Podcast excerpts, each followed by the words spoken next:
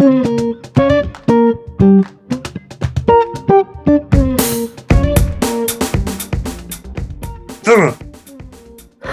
皆さん、こんにちは。こんばんは。マシボスのゆりはか、はか担当、パーソナリティのボスです。えーどうも、えー本日はですね、10月の20日、第68回放送でございます。えー本日も、えーリモートで、えーちょっとお聞き苦しいところたくさんあるとは思いますが、えーどうか、えーこのご時世にですね、えーかん鑑みまして、えーご容赦いただきたいと思います。えーどうも、マシでございます。あの、また久々に出ましたね。用水スタイル。用水スタイル。元気です。元気ですよ。今日ボス君名言は大丈夫ですか？あ、忘れてました。いきますよ。はい。周囲のためにあなたが小さくなる必要がありません。周囲があなたに愛される必要です。最後、ありがとうございますって言わせました。最初の方は聞いてたんですよ。はいもう。一回いきますね。周囲のためにあなたが小さくなる必要はありません。うん。周囲があなたに追いつけばいいのですと。おー、なるほどね。はい先を行けと。名言を名言。言った方、この方誰か分かりますでしょうか？男性ですか？女性ですか？うーん、どっちでしょう？どそこも教えてくんねえの？女性です。女性。女性でございます。女性か、うん女性でございますねエリザベス一世じゃないですか。もう音入ってないもん。えっと、この方はビヨンセです。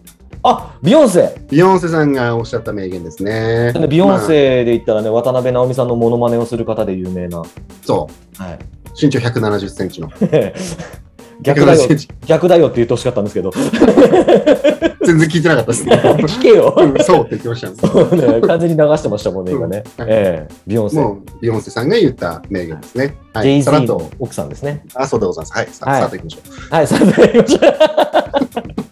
えっと、前回のですね、えっと、10月の、えー6日の放送はですね、えーザ・ダイコードの、えーお二人をですね、お招きいたしまして、いろんなお話聞きました。えー結成の経緯だったりですね、どんな音楽遍歴、えーお二人が歩んできたかなという話をさせていただいたんですけれども、むえー今回もですね、ゲスト、えーお二人来ていただいておりますので、今回は、前回とは、海原、好きだな、海原。今回こそ？今回こそ来ちゃうっていう。俺、大コードって言っちゃってるから。あ、そうか。言っちゃってますね。はい。はい。なので今回はですね、前回とはちょっと違った切り口でお二人のトーク楽しんでいただければなと、うん。えー思いますのでですね、ちょっとオープニングの方はさらっといきたいと思います。はいえーまたですね、ちょっとジングルが明けましたらお二人の方を紹介したいと思いますので、うん本日もよろしくお願いいたしおます。願いします。マーシーボスのゆりはか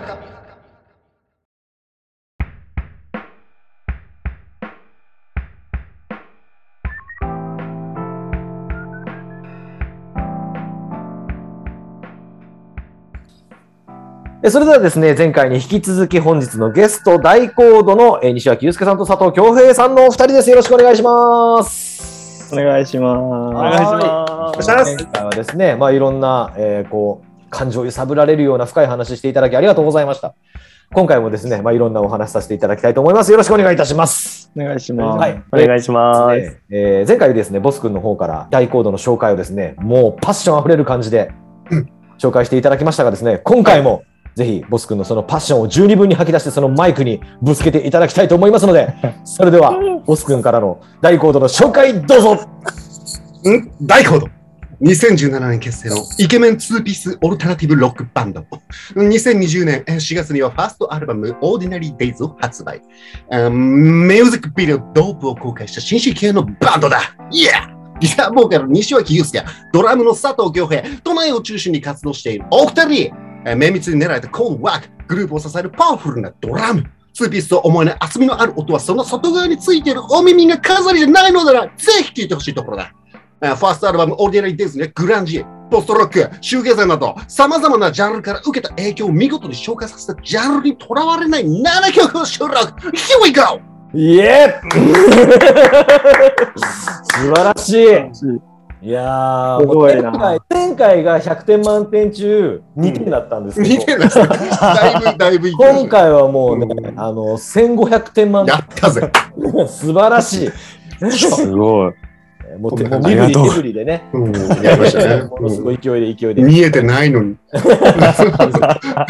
うまあ、今回もですね、ちょっとリモートで、えーお二人のことを、えーいろいろ紹介させていただきたいと思うんですけれども、改めまして大行動のお二人です。よろしくお願いいたします。よろしくお願いします。おお願いします。前回結成の経緯だったり、まあ、いろんな音楽編に聞かせていただきましたけれども、うんうん今回はですね、えーお二人が中心に活動しているライブのことについていろいろお話できればなと思っております。うんえー、とちなみになんですけど、今までライブの回数とか、あと,、えー、とライブをやった場所、地域、どの辺なのかっていうのをちょっとざらっと教えていただきたいんですけど、どんなところでやってたんですかね？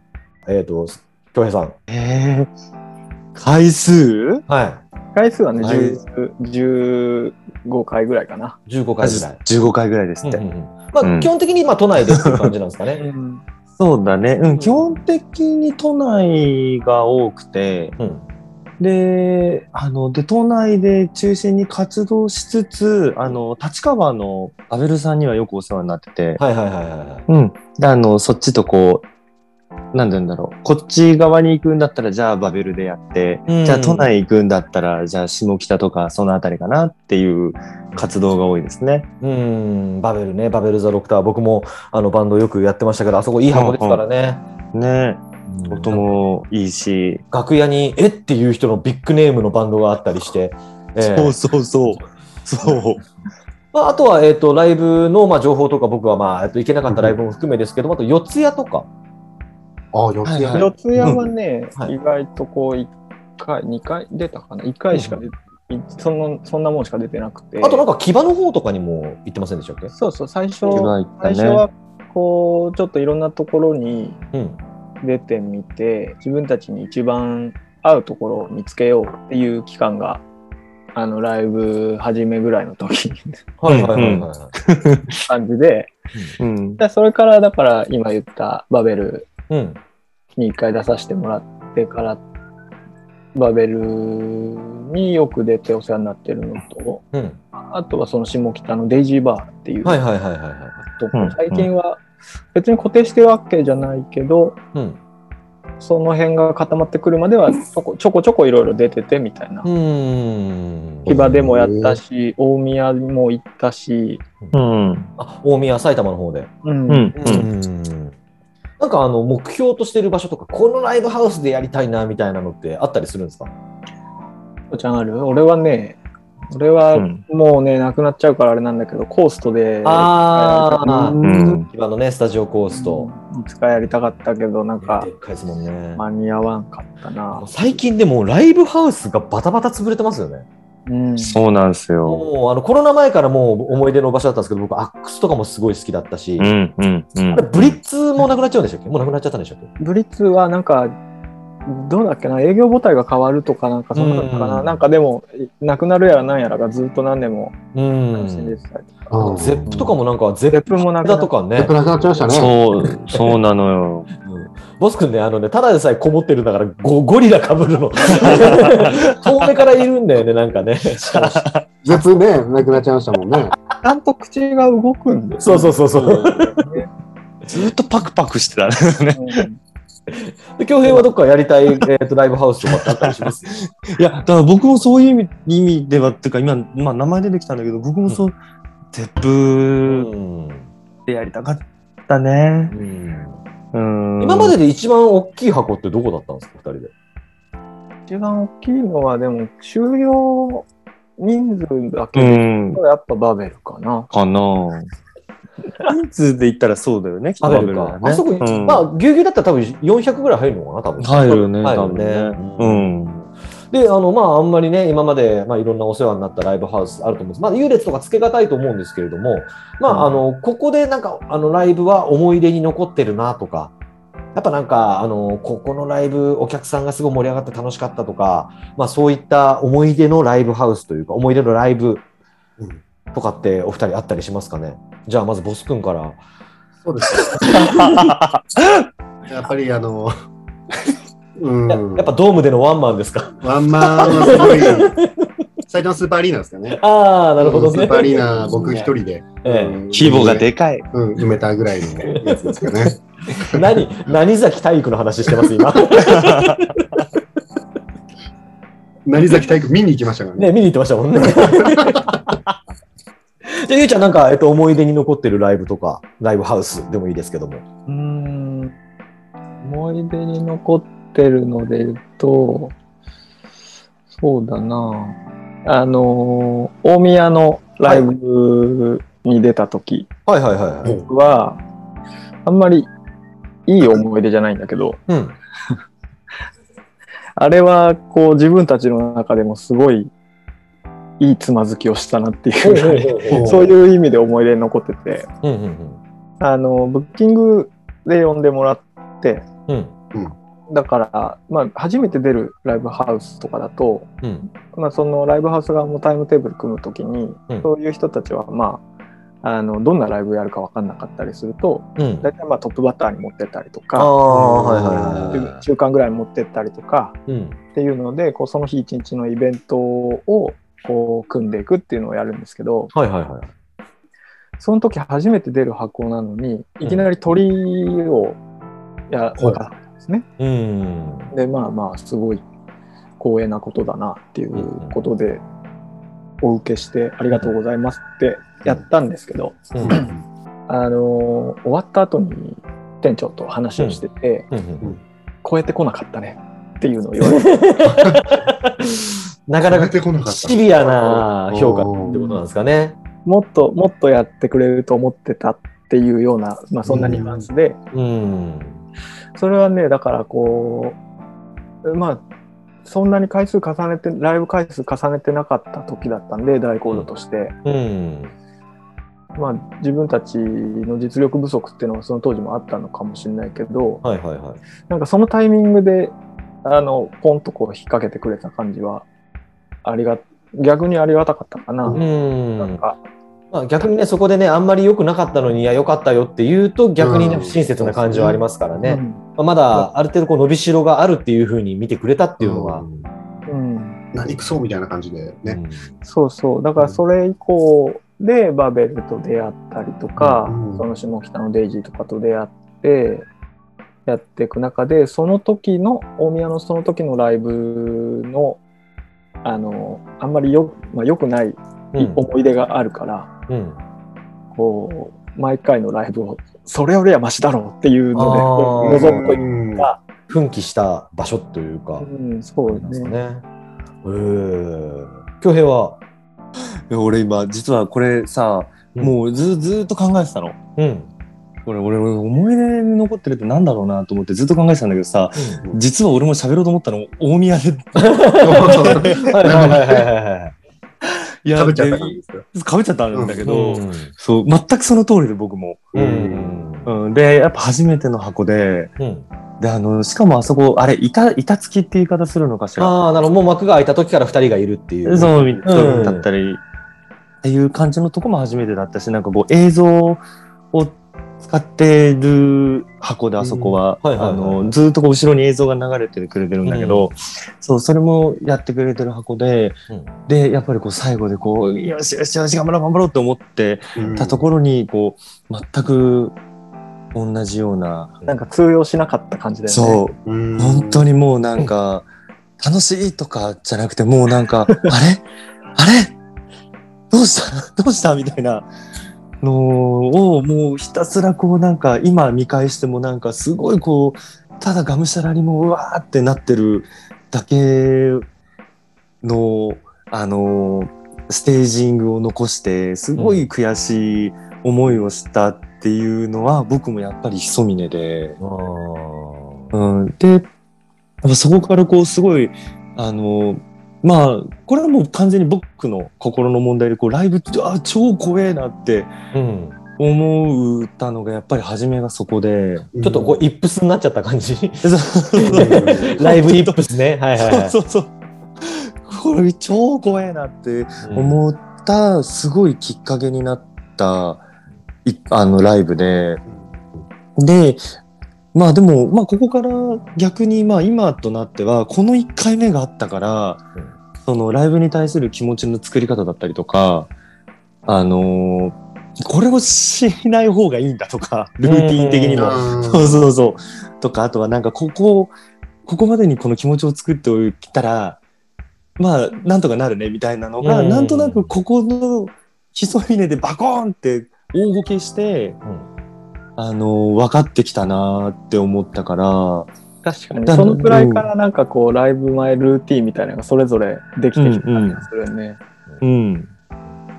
だなんかこう、いいね、すごいこう華やかで、もう、あの時の観客の顔が最高だったぜみたいな、うん。そう あんまりそういう思い出じゃなかったんだけど、でも多分ここのひそみねのステージにうん。二人で立ってなかったら、多分今のライブできてないからね。おうーん。ひそみねっていうライブハウスなんですか？そうそうそうそう。うん。そういう意味では、さっき最初に、あのー聞かれた、出たいライブハウスっていうのでは、あのー大宮のそのひそみねも、うんまたリベ,、リベンジっていう意味でね。うんうん。うん。いいつかまたちょっとちゃんとうん。どうですか？っうんいう感じで出たいなとはもうずっと思ってる。うん。できたねって言われたいですね。いや、そうですね。そうそう。あー言ってもらいたい。うんうんあの俺も今のバンドで初ライブ、あの立川のハートビートっていうバベルのすぐ近くにあるライブハウスだったんですけど、うん。うあのん。30分の持ち時間、MC あの何言っていいか分からなくて15分で終わらしたんで、もうその時はあもうあの最後のあのノルマ生産の時にあの呆れて何も言われなかったです。え、ボス君自身はそういえばあのバンドっていうのはやってたんですか？今更ですけど。私ですか？はい。私？はい。出発筋肉体っていうバンドで、あのガガガスペシャルとか、銀杏ボーイズとかをコピーしてやってたのはあります。えっと、えもう一度、えっと、バンド名よろしいですか？よよろしいですか？もう一度いきますね。はい耳耳かっぽじってよく聞いてください。はい。出発筋肉体 でやってくださでやっぱりあれですか、大月健二さんの筋肉少女隊からちょっとオマージュされてる部分はあるんですかね？い皆さんよく言うんですけど、全く関係ない。全く関係ない。あの4人、四人でやってたバンドなんですけど、全員つなぎで、全員上裸です。上裸？あ、上裸って。上はもう全部脱いで、はいはいあのそこで巻いて巻いて、はいはいはい。全員上半身裸でやってました。おー、パンクですね。のコピーバンドなんですよね。でもコピーバンドです。なのに超オリジナリティ出してくるな、ここはっていうね。すごいそこはオリジナリティを出してましたね。はすごいえね。ーえそれ学生時代、実際にもうライブハウスとかでもやって学生時代にちっちゃいライブハウスでやってましたね。うん本当仲間内なんで別にはいはいはい。バイバイやる感じのやつだった。うんうーん。なんかノルマがどうだとかっていうのはまあ経験したことないので、うん。話聞いてるとなんか、はあ厳しいな、やっぱり世界というか、その音楽の世界っていうのはとは思いますけどうーね。うんん。マシーさん、二人でちょっとやっぱりやりましょうよ。やります？うん何コードにします？我々。ヘリポート。あの、ここに H って書いてある T シャツ。T シャツに。我々はザ・ヘリポートにしましょう。ね対バンするときにややこしくてしょうがないすごいな。すごいな、本当に。すごいな。いや、普通の感想やめろよ。で、まあ、えっと、まあ、約10回以上、えーまあ、20回弱の、えーライブこなしてきた大講堂のお二人なんですけれども、まあ、あの、毎回やっぱ成功というわけではなく、いろいろハプニングもあったと思うんです。僕もまあ、バンド時代にいろいろハプニングとかあったりしたんですけれども、まあ、なんか、あの、これ、ちょっと今だから笑えるハプニングとか、トラブル的なのってなんかあったりしますかね？じゃあ、京平から。これ、そう、これ俺、じゃ一番初めに思いついたのが、はい。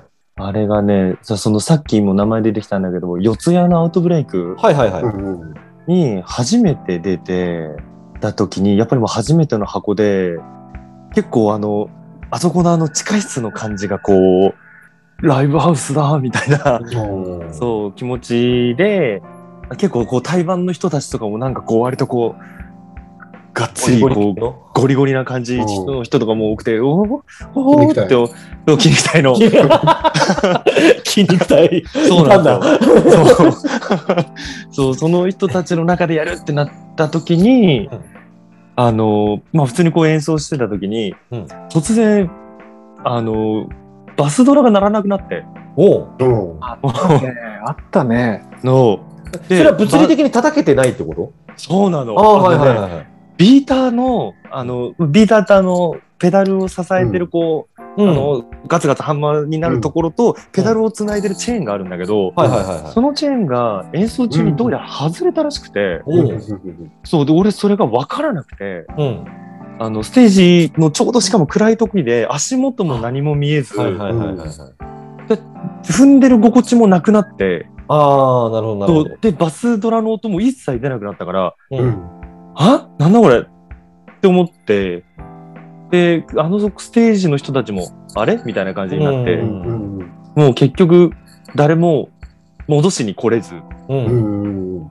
途中からもうあのバスドラをね蹴って音出して。ああ、なるほど。あちょ蹴って。そうそうそう。うんキックしてたんですね。そうもう無理だと思って、うん。もう大慌てでもうなんとかもう手探りで真っ暗な中つけてうん。途中から戻したけど、うん。もうもうでもあれは多分その演奏っていう意味ではもう大ハプニングだったかな。めちゃめちゃ焦りますね。めちゃめちゃ焦ったもう。でもさ、それがさ、外れたっていうのがさ、ネタになるバンドとネタにならないバンドって絶対あるじゃん。ある。大コードってまだネタになるバンドだからよかったよね。外れちゃってみたいな。だ かまだかろうじてね。らあの、ライブ中にスティック折れたこととかは？スティックね、折れたことはないけど飛んでっちゃったことはある。ああ、危ないね。うん。さうんそういうちっちゃいのはいいっぱいある。スティック飛んでっちゃうとか、あの、シンバルのこう角度つけてるんだけど、そのネジがおかしくなっちゃって、突然シンバルパコンって前に倒れてくるとか。うん。うん。でもそういったなんかバスドラとかの何かが外れたとか、折れたとかだったら、物理的な、あの、まあ、破壊って言ってはあれだけど、トラブルだからあれだけど、逆うんにゆうちゃんなんかは、ほら、エフェクターとか使ってさ、うんそこでトラブルが起きちゃったりしたらさ、直し方がすぐにできないこととかあるじゃん。うん。どうあります？エフェクタートラブル。はね、演奏中は意外となくて、そのエフェクター系は。うんでも、リハの時とかに、うんあの、いまあ、レコ、あ、違う違う、リハスタ、あの、ま、街のその練習する時のスタジオでいつも自分が使ってるアンプ、うん。ギターアンプが2台あって、はいはいはい。えっ、と、ジャズコーラスっていうアンプと、うんマージャズのね。マーシャル。マーシャルの、えー JCM900 ってやつをはい使っはいはいはい。たんですけど、昔は。うんライブハウスによっては、ジャズコは絶対あるんですけど、うん。マーシャルの JCM の900じゃなくて2000があって、ああ、2000ね。はい。うんうんうん。ちょっとね、あんまり詳しくなくて忘れちゃったんだけど、うん800があったりとか、うん。えーそうじゃないのがあったりして、マーシャルが意外とこう、ばらつきがあったりして、うん。その都度その都度こう、初めましてでこう刺したりする時があるんだけど、はいはい。まあ、おおよそもう出てる箱が固まってきたから、こう、慣れてはいるんだけど、初めてここで、おなんだこれ？みたいな時は、うん。こうさリハの時に音が全然出なくて、リハが終わりそうみたいなのとか、はいはいはいでリハの時やってたはずなのに、えー転換の時に音が出なくて、うん。うん。えー転換の時間終わっちゃう終わっちゃうどうしようどうしようみたいな。そういうのはちょっとあったかな。で、それよく見たらギターにシールド刺さってないだけ すげえ初歩的。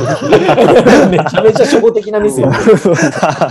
あの、電子機器のさ、あのトラブルのところにコンセントは挿してありますか？みたいなことでしょ。めっちゃ真面目なやつでもなんかこう、ちょっとそう一個こう、テンパリがあると、うん当たり前にやってたはずのことができてなくて、それはやってると思ってこう見落としてたりとか。うん。うん演奏中に意外とこうシールド外れちゃって音ブチ切れてとかはあんまないし、うん。けどそうだな。なんかこの間ハプニングではないけど、うん。ピックを落としちゃって演奏あ中あ、はいはいはいはいはい。うん。に1曲目でいきなりちょっとこうテンション上げ気味で入っていって1曲目2曲目でこうつないでこうちょっと激しめな曲をいきますっていう、はい。うんまあ、ドープってあの先週聴いてもらったそのドープから始めて、その次に 1+1 は3っていう曲が、まあ、ライブバージョンだとちょっと激しい感じの曲そこの、うんえ2曲を続けてやりましょうっていう時にドープの途中あたりでピックを落としちゃってはいはいはいはでもうその2曲をつなぎでやって曲の切れ目とかも何もないからずっとピック持てない状態のまま2曲弾き切ったんですい。けど、うん、爪で。うんうん。ライブ終わった後に見たらピックアップ血まみれになってた。うわ すごかった、あこれれ。だけ必死でやりますもんね。そう。もうだから痛いとか何にも思ってないしそう、、弾いてる間、じゃあ血出てることとかも気づいてない。全然何にも気づいてない。おアドレナリンドバドバだ。終わって、転換でこう戻って明るいところでこうギター、まあ終わった後ちょっとケースしまおうとかっていう時に、あうんれ血がついてるみたいな。しかも結構な量ついてるみたいな。うん。あったあった。これねはつい最近だね。け一うん個前、一個前ぐらい。そうだね。まあ、いろんななんかライブハウス出てたっていうね、まあ、いろんなトラブルあると思うんですけれども。ボス君とかって何かあったりしましたその、えっと、なん、なん、はいえっと、なんでしたっけ？もう一回お願いしていいですか？うん出発筋肉体出発筋肉体。うん まあ、多分トラブルしかなかったんでしょうけど。そうですね。あの、キックペダルをうん自分の前に出てた女の子のガールズバンドのグループが忘れてきたっつって、貸してくれって言われて、はいはいはいはい。で貸したんですよ。はいはいはい。で、次俺らにそのままにしといてくれればよかったのに、うん。持って帰っちゃって、はあ。キへックペダルがなかったなっていうのはありましたね。えーどどうやったんですかそれは？もう借りました、また。ああ、ま別の別の方からすいません。え。難しいですね。キックペダル借りパクされたんです。なんでバカなのすごいバカじゃない怖っ。うん、そういうのぐらいですかね、あとはね。まあ、スティック飛んでったのにとかありましたけども、手でやってましたもんね。ジョン・ボーナムだよ。やってるバーンって、右手で、右手で。で。クラッシュライドをバーンってやってましたね。なる、なる、なります。えーまあ、だから僕はほら全然ドラムをねたた叩けないし叩いたこともほとんどないので、まあ、ドラムならではのそのなんか、えーボス君と恭平の価値観のこう一緒みたいなとこなるなるみたいなところもねなる なる。ねそう。もう手で行くしかないもんね、だって。もうないないですね。そう。うん。やるしかないなですかやるしかないですか。叩けばいい。そうそう。音出るからいい。ゃいい。ギターだったら多少なりにこう血出るかもしれないけどドラム当たりどころ悪かったら多分骨いっちゃうじゃんいっちゃうんですね。あの周りの金具的なところに行っちゃったらさ、なっちゃうなっちゃうんですえね。ーまあいろんそなことね、はいあの、サイトがあったんですけど、うんドラムやべえっていうのがちょっと書かれてました。なるほど、えっと、出発少女隊のドライブ ずっと筋肉出発筋肉体のドラムちょっとやべえのいるぞっていうのちょっと書かれたことあります。で首振りすぎてちょっと首痛めたりとか。もう、よしきなんだよな、もう。そうなるともう、よしきなんだよな。上裸でね。えー、まあでも、やばいってのはあれですかね。いや、もうそれこそ本当、あいつすげえやべえぞ、みたいな、いい意味でのやばいだったんですかね。悪い意味のやばい悪い意味のやばい悪い意味のやばい規制とか上げてたんで。やばいね。出発筋肉体の名に恥じないステージングだね。そうですね。陳長山くんってのありました。ベースで陳長山くんっていうこのベースやってました。まあ彼は自衛隊です。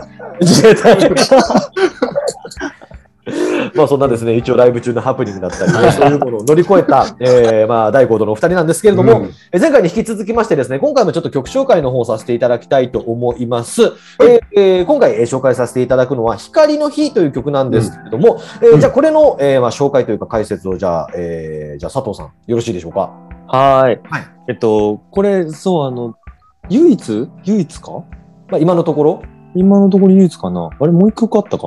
でも、そう、これ、あの、ほぼほぼうちは、あの、ゆうくんが作ってるんです、曲も。はいはいはい。そう、でもこの曲に限っては僕が、あの、歌詞書かせてもらってて、ほうほうほうう。んそうで、初めて歌詞も書かせてもらったんですけど、その、初めこの曲を、こうユーグ持ってきてくれた時にすごい好きで僕が、うんうんうん。このギターロックで、すごいちょっとこう切ない感じのする、うんあのメロディーラインだったりとか、あの、コード感がすっごい好きで、うんそうで、その時これを作ってた時に、これ頼む、これ俺にちょっと書かせてくれないですか？ってうん。話をして、じゃあちょっと今回それでやってみようかって話になって作ってったんだけど、ちょうどこの曲を作ったぐらいとか作っててぐらいの時に、僕にあの娘がちょうど生まれて、うんそう。で、ちょうどその娘が生まれて、この曲作ってて、みたいなタイミングですごい、なんかこの、このことを残せたらすごくいいなと思って、うんその自分の娘がこう生まれた瞬間だったりとか、そういう命があのー命がこう、この世に生まれてきてくれた時の、その自分の気持ちだったりとか、あとは、その生きてく上で、あのーまあ絶対いいことばっかりじゃないし、辛いこともいっぱいあるんだけど、そこに対して、あのー自分がこういう風に向かっていってほしいだったり、まあそれは、これ、その娘を思ってだったから、娘に向けてみたいな目線でもあるんだけど、その、それが娘だけじゃなくて、こう自分と同じような辛さだったりとか生きづらさとかを感じてる人に対して、あのー向けて書いてみたいっていう気持ちもあって、で僕、まあ僕自身が無宗教で、全然、あの、そういうのないんだけど、あの、僕、光あれってあの、キリストの、あの、言葉にある光あれっていう言葉がすごい好きで、うん。で、その言葉もやっぱりこう自分の行く先だったりとか、これから歩く道の先に光がありますようにって、その光があなたの未来を照らしていますようにっていう思いをすごい込めて、この歌詞を書きましたね。なんかあれだな、前回から大高度の好感度上がってくばっかりだな。赤狩りだ。もう赤狩りだ、こりゃ。ね今リモートだからこうやって見えてますけどね、さすがね、うんあの光と闇なんですよね。我々家が闇ですから、ね、二つ。い やいやいや、我々ね。うんそう、我々ね、闇、闇 T 着てるんで。黒です。えー 本当だ。黒と白で分かれてる。じゃあかなりこう、えっ、と、まあ、挙兵的にはこれ、えー初めての歌詞、えー作詞ということもあり、かなりこう、やっぱ思い入れもある曲っていうことです僕は思い入れありますね、これ。これ全部あれですか、日本語歌詞なんですかね？これはね、そう、全部日本語です。うんうんうんうん。じゃあちょっと、えーはい。あ、そう。で、これ結構、作ってる時にその歌詞から、ゆうくんが、またあの、あ、これだったらこの構成付け足そうとかって、またその歌詞からこういろいろ曲が変化していったところもあったので、なんかそういう意味を作ってる過程でも僕はすごい思い入れが強い曲ですね、これ。なるほど。おじゃあ、あの今、えー流しますけれども、じゃあ歌詞の方もじっくり聴いていただいて、はい。ねその後ちょっと曲とか、もう何回でもリピートしていただいて、うん。はい。ねまだ聴きたいって方はもちろんオーディナリーデイズを買っていただいてってうんそうですね。うんなりますのでですね、じゃあ、うんえー、京平の方から、えー曲紹介の方よろしくお願いいたします。はーい。はい、それでは聞いてください。えー、大コードで光の日。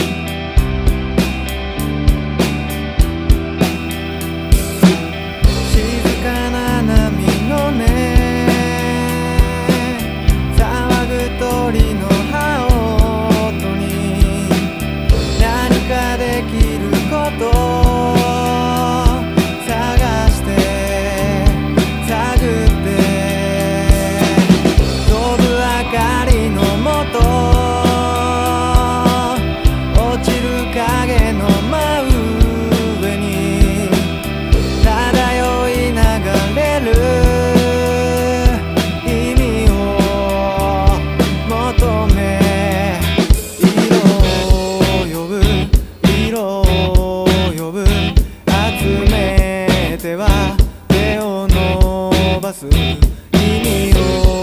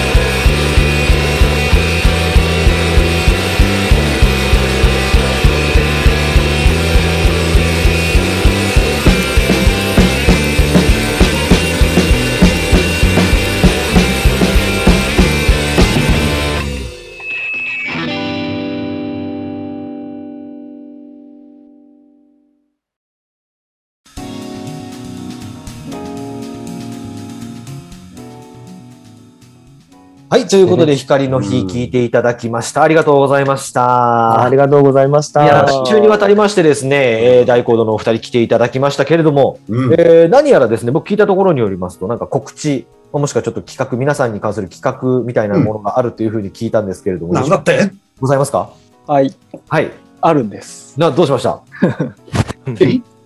えーっとですね、まあもう10月の末ってことで、はい。年末がそろそろ見えてきてるようなね、うん。タイミングかと思うんですけど、えっ、と、今、来年に向けて大コードの活動をまた、えーどうしていこうっていうのを考えていて、EP を出そうかなとお。思っておりまして、EP はボス君何の略ですか？エロイプ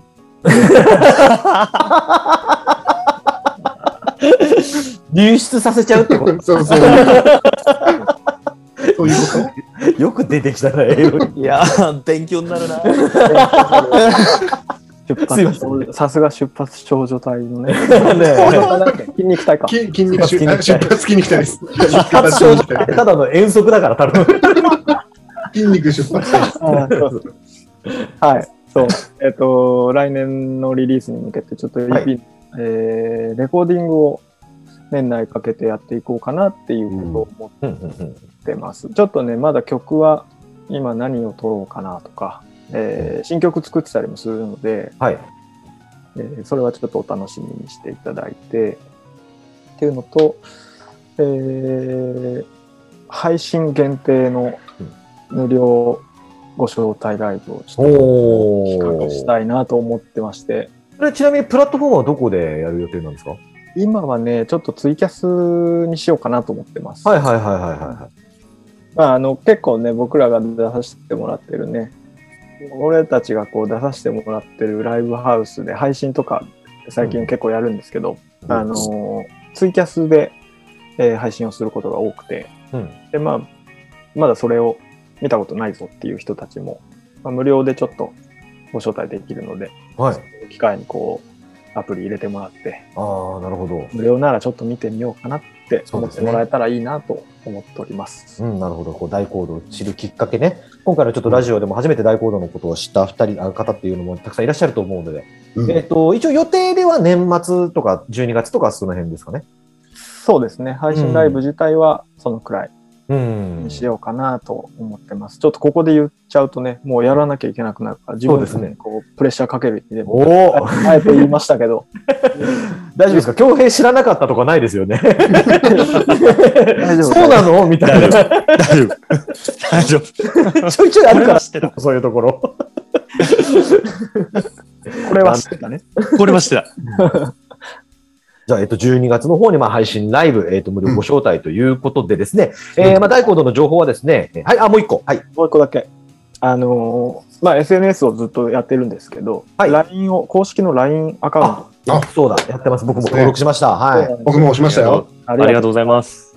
なので、まあ、それはもうちょっとこう、なんて言うんだろう。あの、ちょっとインサイドな、うんあの情報というか、まあ、うちはな感じの、うんえー情報みたいなのを発信していくところにできたらいいなと思ってるんで、まあ、よかったらはい、それも登録してみてください。あれですよ、ひょっとしたらこのほ配信の流れる日に、大コードのその LINE アットから我々のラジオの URL が流れるかもしれませんよ、ボス君。そうなんですか？出演しましたって言って出るかもしれないじゃないですか。広がっていっててくれればね。ね素晴らしい。え。ねひょっとして、あの、ヘリポートも。ヘ リポートは何？もう結成確定なんだよ。俺許可不許可なしで。なしです。もうヘリポートで行きます。お願いします。はい。えっと、じゃあ、この大コードのですね、お二人、えーそれぞれですね、えーツイッター、えっと、インスタグラム、そして公式ホームページの方を展開しておりますので、うんえーお二人の情報を知りたい方はそちらの方もぜひチェックしてください。はいこの配信が終わった後ですね、また、えーお二人の、えーアカウントだったりの、えー、いりはかアカウントの方からお知らせしますので、えーぜひぜひ皆さんもフォローお願いいたします。さあ、えーということでですね、2週にわたってですね、約1時間、えー大コードのお二人とお話しさせていただきました。本当にありがとうございましたありがと。うございました。ありがとうございました。今回はね、ちょっとコロナ禍でですね、えっと、このリモートでっていうちょっと不便な、えーまあ、収録だったんですけれども、またコロナが明けましたらですね、ぜひぜひ皆さん、えー同じ場所に集まって、えー楽しくね、えー楽しい場を共有できればと思います。ゆうちゃん何笑ってんですか？やっぱりね、俺、ボス君がツボでしょうがないんですよ。キャラクター的なね。ずっとね、生捨て感ありましたもんね、今ね。えーみたいな感じでですね、はいえっと、まあ、ゆりはか、えー初の、えー生徒ゲストということでですね、ああ、大コーよかった。ドのお二人とたくさんお話しさせていただきました。えーまたまたぜひ、えー遊びに来ていただければと思います。えー西脇祐介さん、佐藤京平さん、本当にありがとうございました。ありがとうございました。あありがとうございまはい。した。ということでですね、えー本日、えー今回で10月、えー20日、えー第68回放送のエリハが、えーこちらで終了させていただきたいと思います。えーパーソナリティを務めましたのは、えー私、ゆり担当のマーシーと、えー、墓担当のボスと、有利担当の西脇と、墓担当の佐藤でした。もうゆりゆりはかはかになっちゃいましたけどね。ゆり墓がいいっすね。それではまた皆さん11月にお会いしましょう。さようなら。さようなら。バイバイ。